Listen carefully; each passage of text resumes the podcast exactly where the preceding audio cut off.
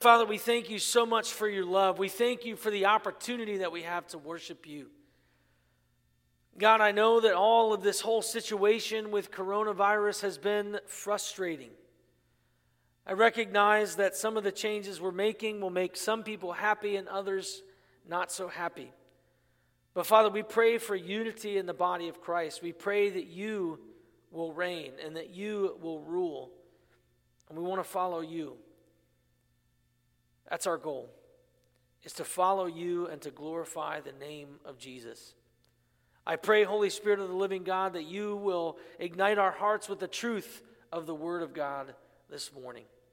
In your holy and precious name, amen. Well, this morning uh, we're continuing in our series on vision. And if you have your wonderful bulletin with you, uh, you can see at the top we have our vision statement there. And it is this aspiring to proclaim the gospel, to be a refuge, and to restore our relationships with God and others. And so we're taking some of those words and we are looking at what they really mean. Last week we talked about Holy Spirit dependence as we look at the word aspire. And today we're going to be looking at the word proclaim. And I'm titling today's message Provocation for Proclamation.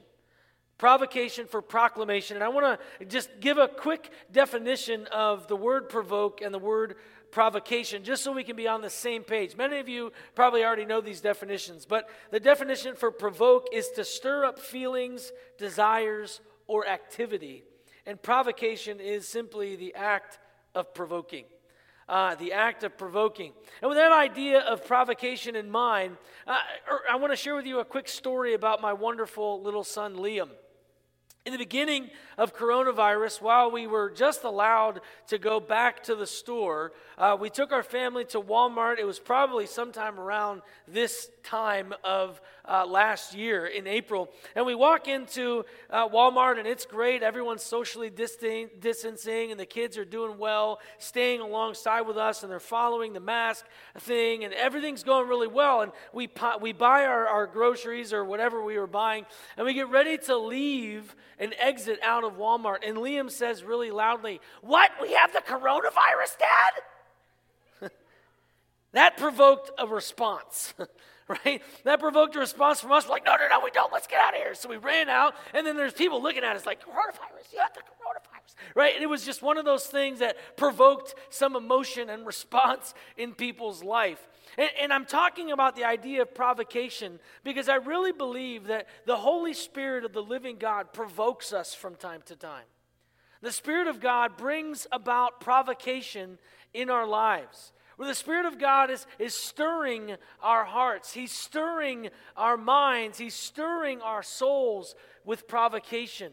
And He's moving within us, and He desires for us to respond to His provocation. But many times we don't know how to respond.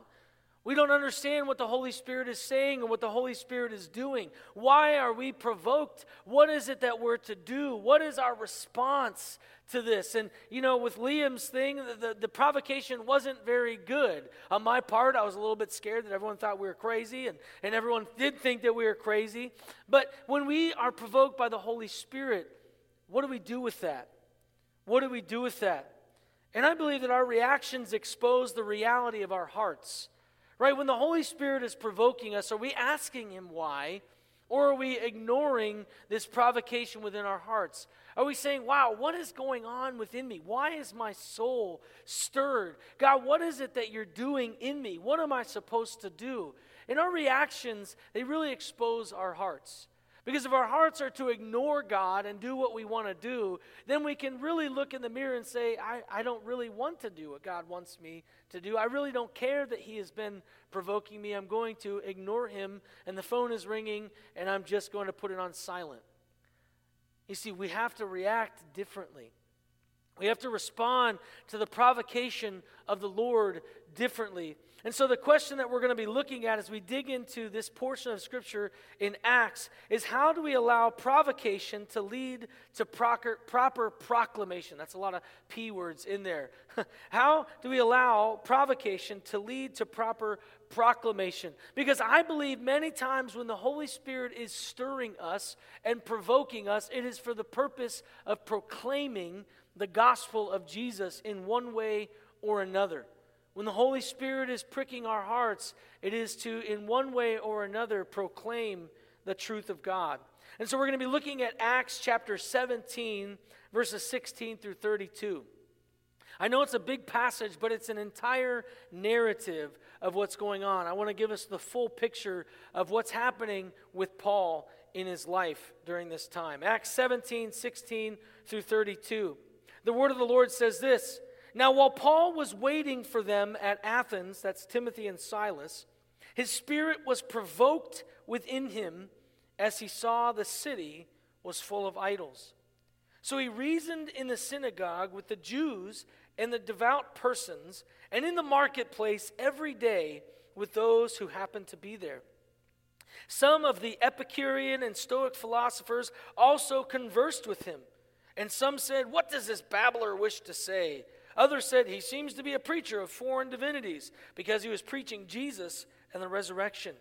And they took him and brought him to the Areopagus, saying, May we know what this new teaching is that you are presenting. For you bring some strange things to our ears. We wish to know, therefore, what these things mean. Now, all the Athenians and the foreigners who lived there would spend their time in nothing except telling or hearing something new. So, Paul, standing in the midst of the Areopagus, said, Men of Athens, I perceive that in every way you are very religious. For as I passed along and observed the objects of your worship, I found also an altar with this inscription To an unknown God. What therefore you worship is unknown. This I proclaim to you. The God who made the world and everything in it, being Lord of heaven and of earth, does not live in temples made by man, nor is he served by human hands, as though he needed anything, since he himself gives to all mankind life and breath and everything. And he made from one man every nation of mankind to live on all the face of the earth, having determined allotted periods and the boundaries of their dwelling place, that they should seek God and perhaps feel their way toward him and find him. Yet he is actually not far from each one of us. For in him we live and move and have our being, as even some of your own poets have said, for we are indeed his offspring. Being then God's offspring, we ought not to think that the divine being is like gold or silver or stone, an image formed by the art and imagination of man. The times of ignorance of God are overlooked. He has overlooked them, but now he commands all people everywhere to repent, because he has fixed a day on which he will judge the world in righteousness by a man whom he has appointed. And of this he has given assurance to all by raising him from the dead. Now, when they heard of the resurrection of the dead, some mocked, but others said, We will hear you about this again. You see, Paul, he wasn't supposed to be in Athens at that time. He wasn't supposed to be there, but yet he found himself there. He found himself in an Athens that was not the seat of wisdom that it had been hundreds of years before. Athens was a place now where they just sought the newest thing.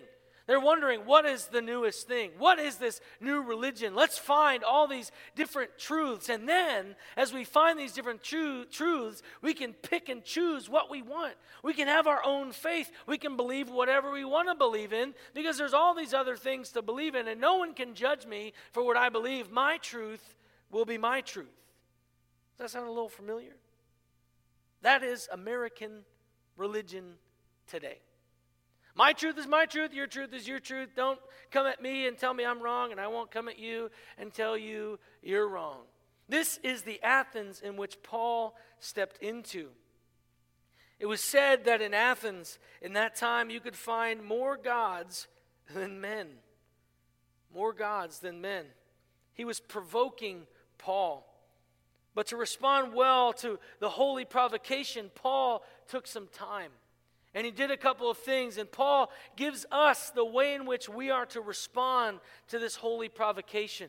He was provoked as he walked into the city.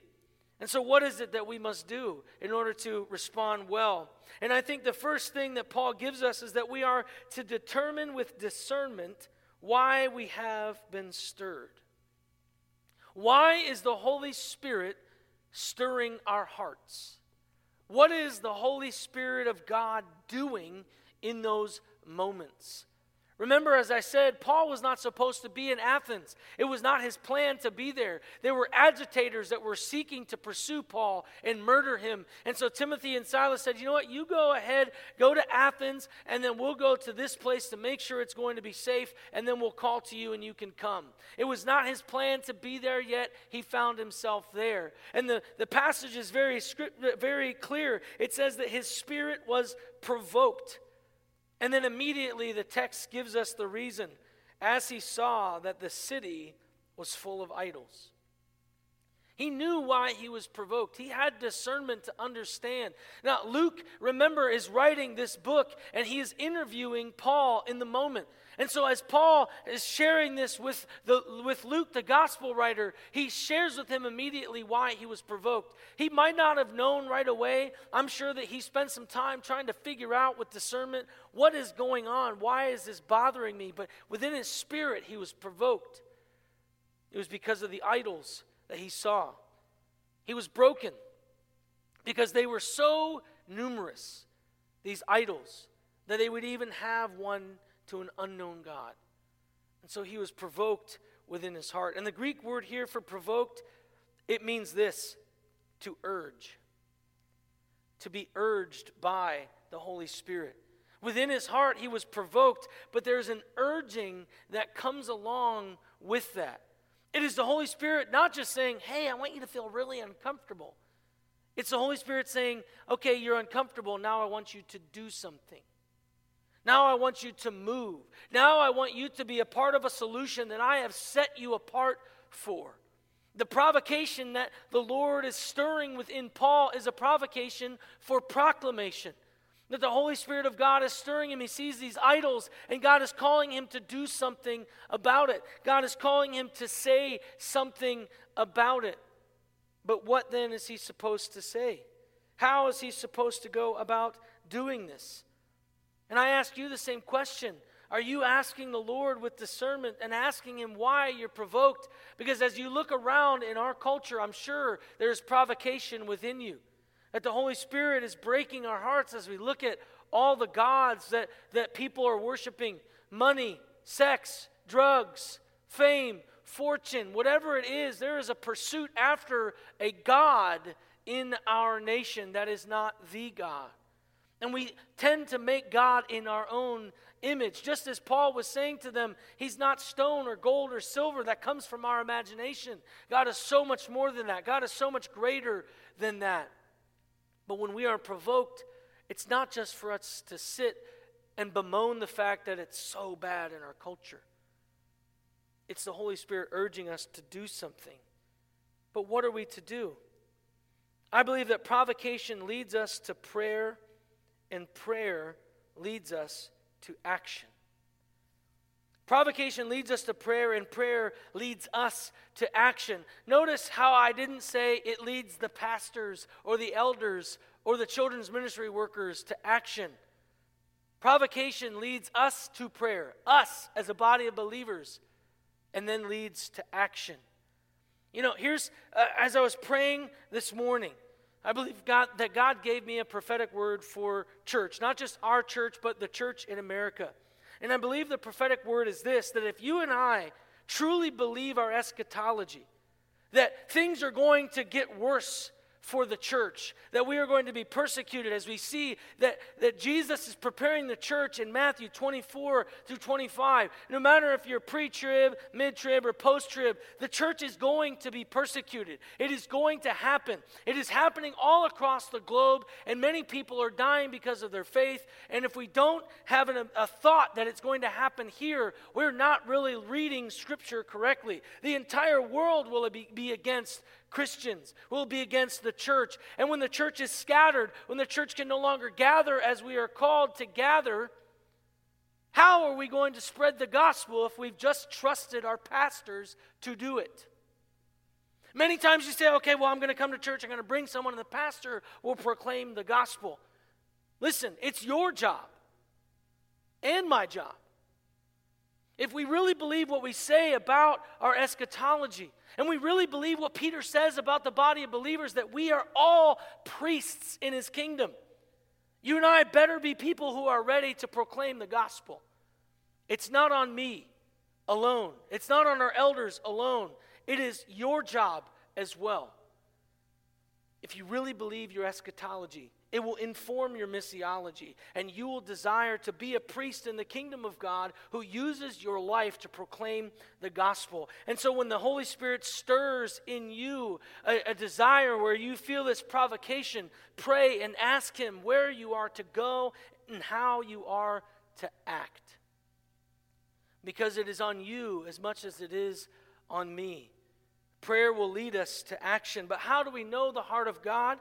I believe Henri Nouwen says it well.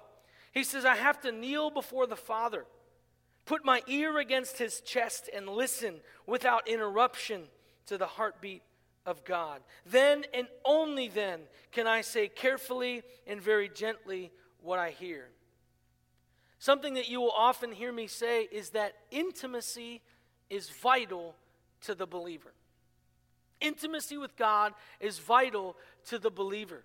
This image of putting our ear to the heart of God, what is God saying? What is God doing? That is an act of intimacy. It's an act of separating ourselves out, spending a large amount of time with the Lord, reading the Word, praying, worshiping Him, and saying, God, what is your goal for my life? What are you calling me to? How am I to move in action?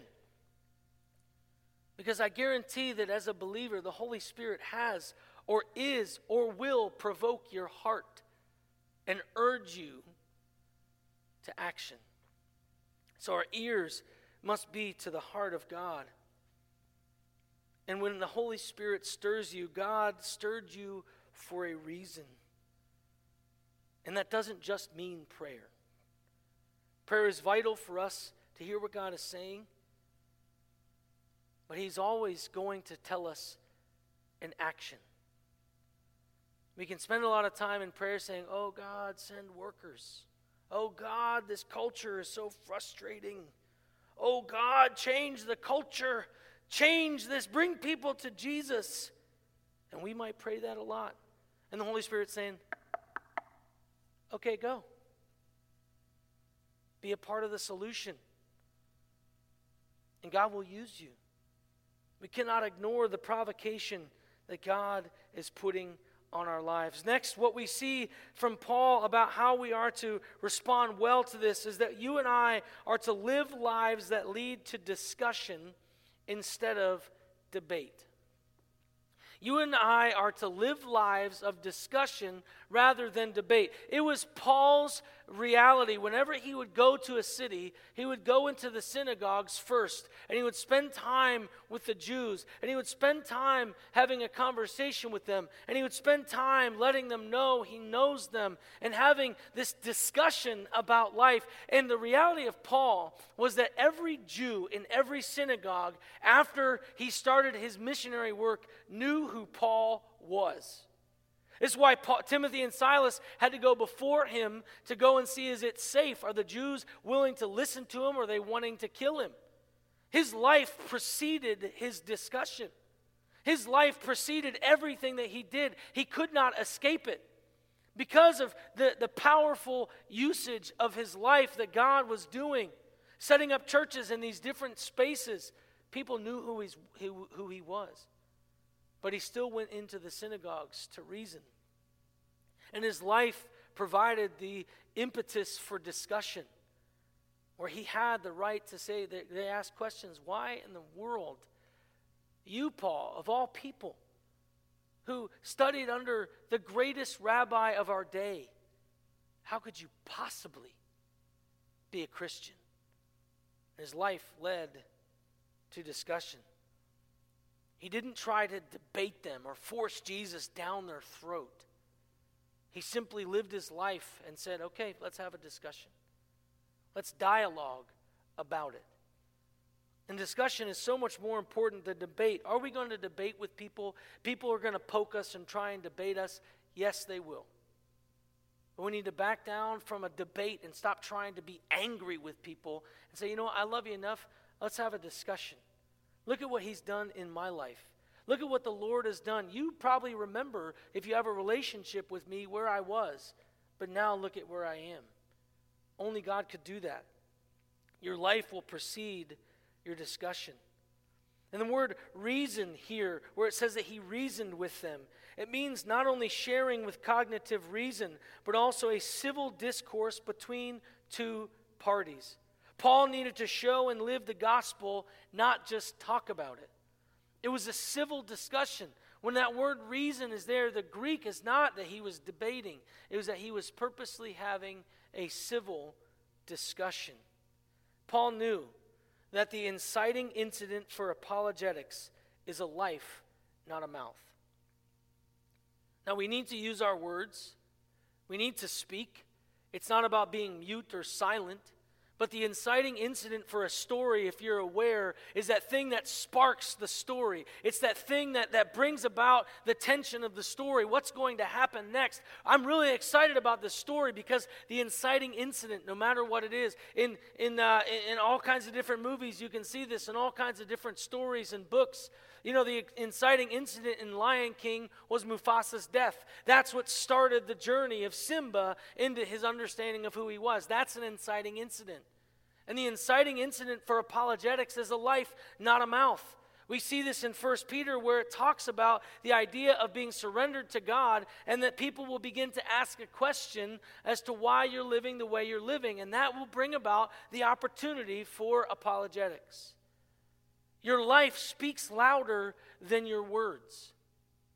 And that's something that we have got to grasp as the church.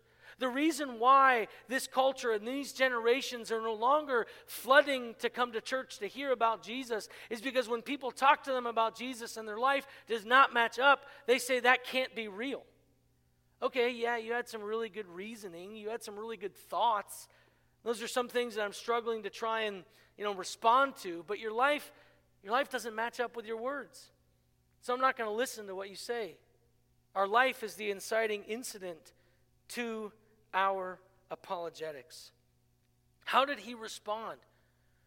When Paul saw the brokenness in Athens, when he was welcomed into the Areopagus, how did he respond to those who did not know Jesus?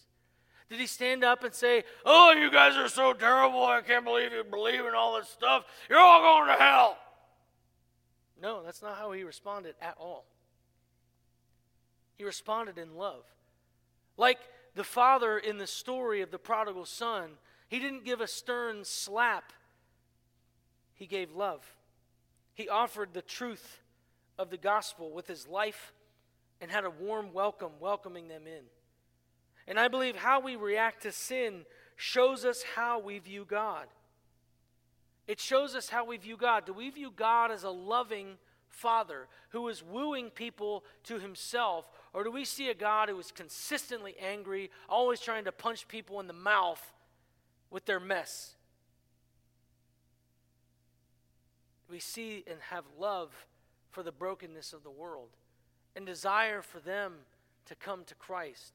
Or are we just trying to prove that we're right? Because if we're trying to prove that we're right, we're missing the point. We're missing the point altogether. Our missiology in the States needs to be the same as it is overseas. What do we do as a missions movement overseas? We go into a community of people. We purposely move ourselves as missionaries. We go to a different place and we go among them, serving, loving, ministering to them, offering them help, hope, and healing in Christ's name. And when we offer that help and hope and healing, they ask our missionaries questions Why would you do this? Why would you set up a clinic for our medical needs for free? How could you do why would you do this? And it opens a great discussion about the gospel. Our missiology needs to be the same. We live in a culture that is different than it was 50 to 60 years ago. We need to engage it differently. We need to spend time knowing people, understanding the culture. Look at what First Peter does say. It says, but, but in your hearts honor Christ the Lord as holy. First, have intimacy with God and know who He is. Then he says, always being prepared to make a defense to anyone who asks you for a reason for the hope that is in you. Yet, do it with gentleness and respect. Gentleness and respect. That is how we are to defend our faith. Because the only time this word apologia, the Greek word for defense, shows up in the Bible is right here. If we're going to build our understanding of apologetics, we better do it from the Bible and not from our minds. The Bible says that we are to bring in defense, and it is to be with gentleness and respect. It's not to be angry, it's not to berate, it's not to be a jerk about it. Because apologetics is a defense, not a debate. Let me give you a really quick story.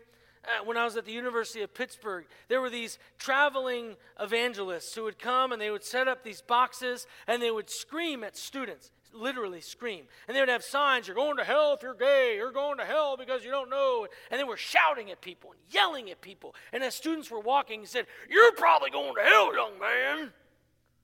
And so I, I asked him a question. I said, let's, let's step down off of this box for a second. I said, Do you have a minute to talk with me? So we went over here, and, and I began to have a conversation with him. And I said, How effective has this been? He said, Well, in 10 years, I saw one person come to Jesus. Said, Wow, 10 years? 10 years? One person? I'm sure heaven has rejoiced in that.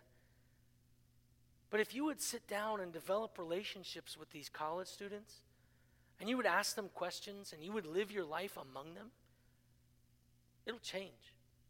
When our church decided to do that, we saw 10 and then 20 and then 30 people come to Christ. And we baptized them in public because we built a relationship. We had conversations with them. And then my next question for this preacher was this I said, So when someone does come to Christ, how do you help them grow? Oh, well, they know Jesus. It's over. I just go on to the next college. This person needs to grow in their faith. They need to understand where the churches are. They need to understand how to have conversations about Jesus with other people. They need to grow. Do you even know what churches are around here? Do you even know what their doctrines are? Do you even know how to help this person? Oh, no. I never thought about that. You see, we need to live our apologetic before we can talk about it. And when our lives attract people to ask us questions built on relationship, they will see Jesus. And when they ask us questions, that is where we are to give a defense. And here, let me remind you and remind myself that you, as a human being, are not the convictor of sin. The Holy Spirit is the convictor of sin. Too often, we go into this evangelistic moment with just our minds. We're not even asking the Holy Spirit to give us wisdom. We're not even asking the Holy Spirit to bring the conviction. We go in with this sense of, man, I'm so smart. I've studied all this stuff, which is good. It is good to study that stuff. That's not what I'm saying. But we go into those places and we say, man, I'm going to bring people to Jesus today. Who's bringing people to Jesus? It's not you. If someone comes to Jesus, that has very little to do with you and everything to do with the Holy Spirit. So why don't you ask the Holy Spirit what He wants to say to help bring about that conviction? Right? That's an important piece of understanding what we are to do, how we are to follow with the provocation. We need to seek to know Him. You see, this idea of the discussion being a defense also has Paul understanding the culture around him understanding the culture around him. He knew these people. He knew what they were thinking. He understood their desire for new knowledge. He understood the culture. He was a genius of the Hebrew culture and the Greco Roman culture. He, in this moment, even quoted their, their philo- philosophers. it's a hard word to say. He quoted them to them. And he used their own culture to draw their hearts in. He wasn't just trying to reason with their mind, he began to go after their hearts. And when the head cannot be reasoned with, we must appeal to the heart. If we're in a discussion with someone and clearly they're not getting what we're, what we're saying, they're not picking up what we're putting down, we need to stop trying to be in their head and start going after their heart. Say, listen, you know, you may not believe all the things that I can try and reason into your mind, but I'm sure you felt empty. I'm sure you felt lost. I'm sure there's moments where you question why you're even alive. Let's talk about those questions. Let's talk about where I felt in my own story, those same feelings. Go after the heart. But that came with knowing. And it came with an understanding of the culture around him. He knew how to speak directly to their hearts because he spent time with them. One of the most dangerous things that happens in the church today is that we do not spend time with unbelievers. We do not purposely put ourselves in spaces where unbelievers are. We're always in our holy huddles where we go to five different small groups and, and two different Bible studies, and we watch our church online, or we go to our church and watch three other churches online, and we listen to podcasts all the time, and, but we're not spending time with unbelievers. If we're going to know the culture, if we're going to show them that we love them as people and not as projects, we need to be with them. We need to find ways to engage unbelievers. Maybe that's you. You have the opportunity to go and make your office at Starbucks or another coffee place in the area. You know, you could take a day and sit there and, you know, one of the things I did at the University of Pittsburgh is I wrote my sermons in Starbucks. I had these huge piles of commentaries that were obviously the Bible. And I would just sit and write, and you would be shocked how many people came and said, What are you writing about? Is this for your religious class? Are you, are you a professor of religions? No? Let's sit and talk. Let's have a conversation. And man, there were so many great opportunities that I had to share the gospel. I miss those times where I can be with unbelievers in that amount. And I'm trying slowly to adjust my way of living as a pastor with my hours to be with unbelievers. Because you might be shocked, but I spend most of my time with believers. we need to be where the people who do not know Jesus are. We should know them we should know the culture well enough to appeal to the heart of the culture. Paul reasoned to their hearts. He responded to the provocation with loving proclamation. But he also used the language of culture.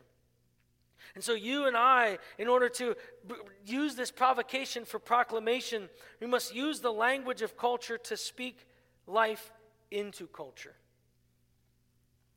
We must understand the culture. Now, hear me we do not ever change the message of the gospel of Jesus Christ.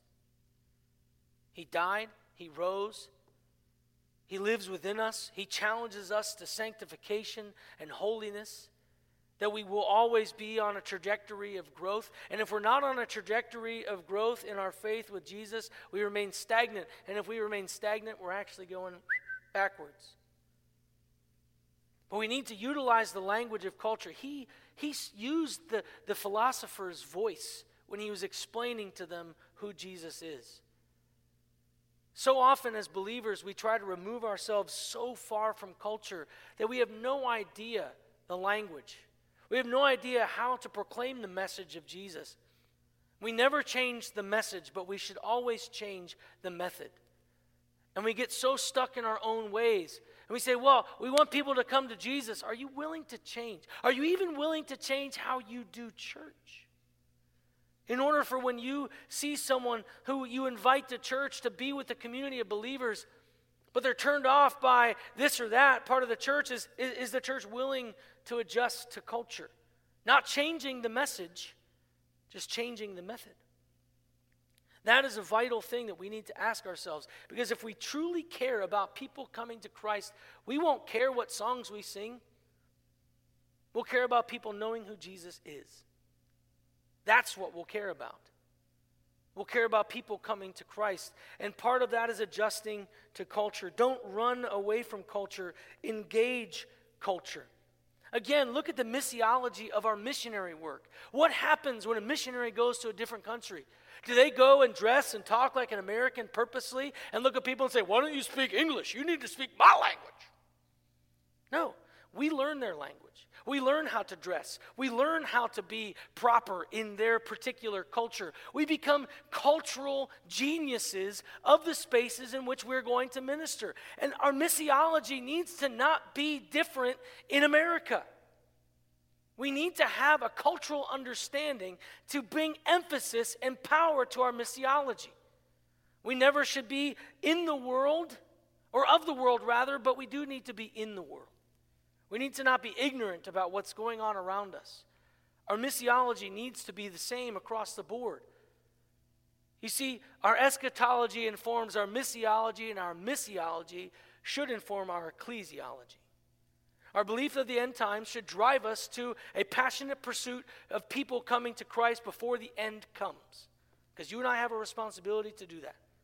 That's informing our missiology. And when our missiology is informed and understanding how we are to proclaim the gospel of Jesus, that is how we should develop our ecclesiology, how we develop how we do church. You see, in the early church, they met together in small groups and they invited people to come over for meals because who doesn't want to eat? Right? And they're like, wow, you should see Grandma Myrtle's, you know, awesome pie. You should come try it. I don't know if there's a woman named Myrtle back then, but there was 50 years ago. But the reality is, you invite people into your home and share with them the truth of the gospel by loving them, by having a meal. They understood what was culturally drawing people into the gospel. And they spoke that language and they invited people in one by one by one, and the church grew exponentially. I know I'm taking a lot of time on this, but it's so important I remember my, in Nyack, uh, our professor, his name was Dr. Larry Poston, and he loved teaching on missiology. He loved it.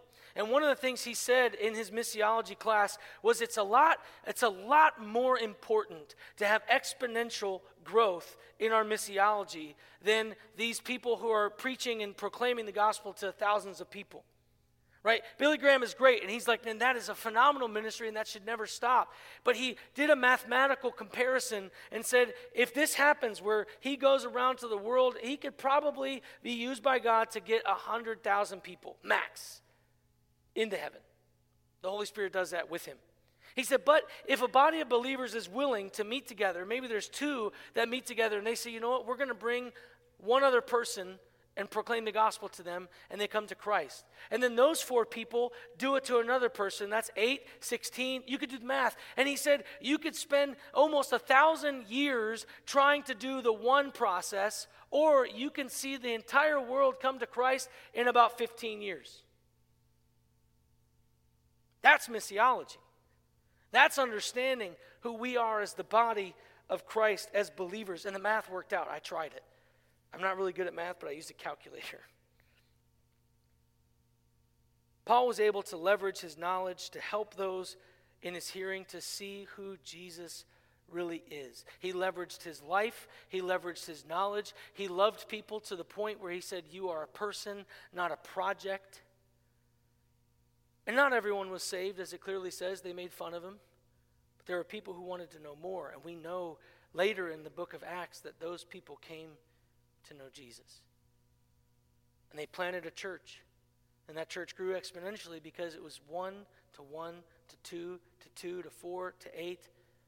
Phenomenal growth in the church. You and I have a responsibility to be priests in the kingdom. You cannot hope and pray and put all of the, the proclamation of the gospel upon your pastor or the staff or the elders. You have a role. You have a role. Allow the Spirit of God to allow your life to lead people to Christ. Let's pray.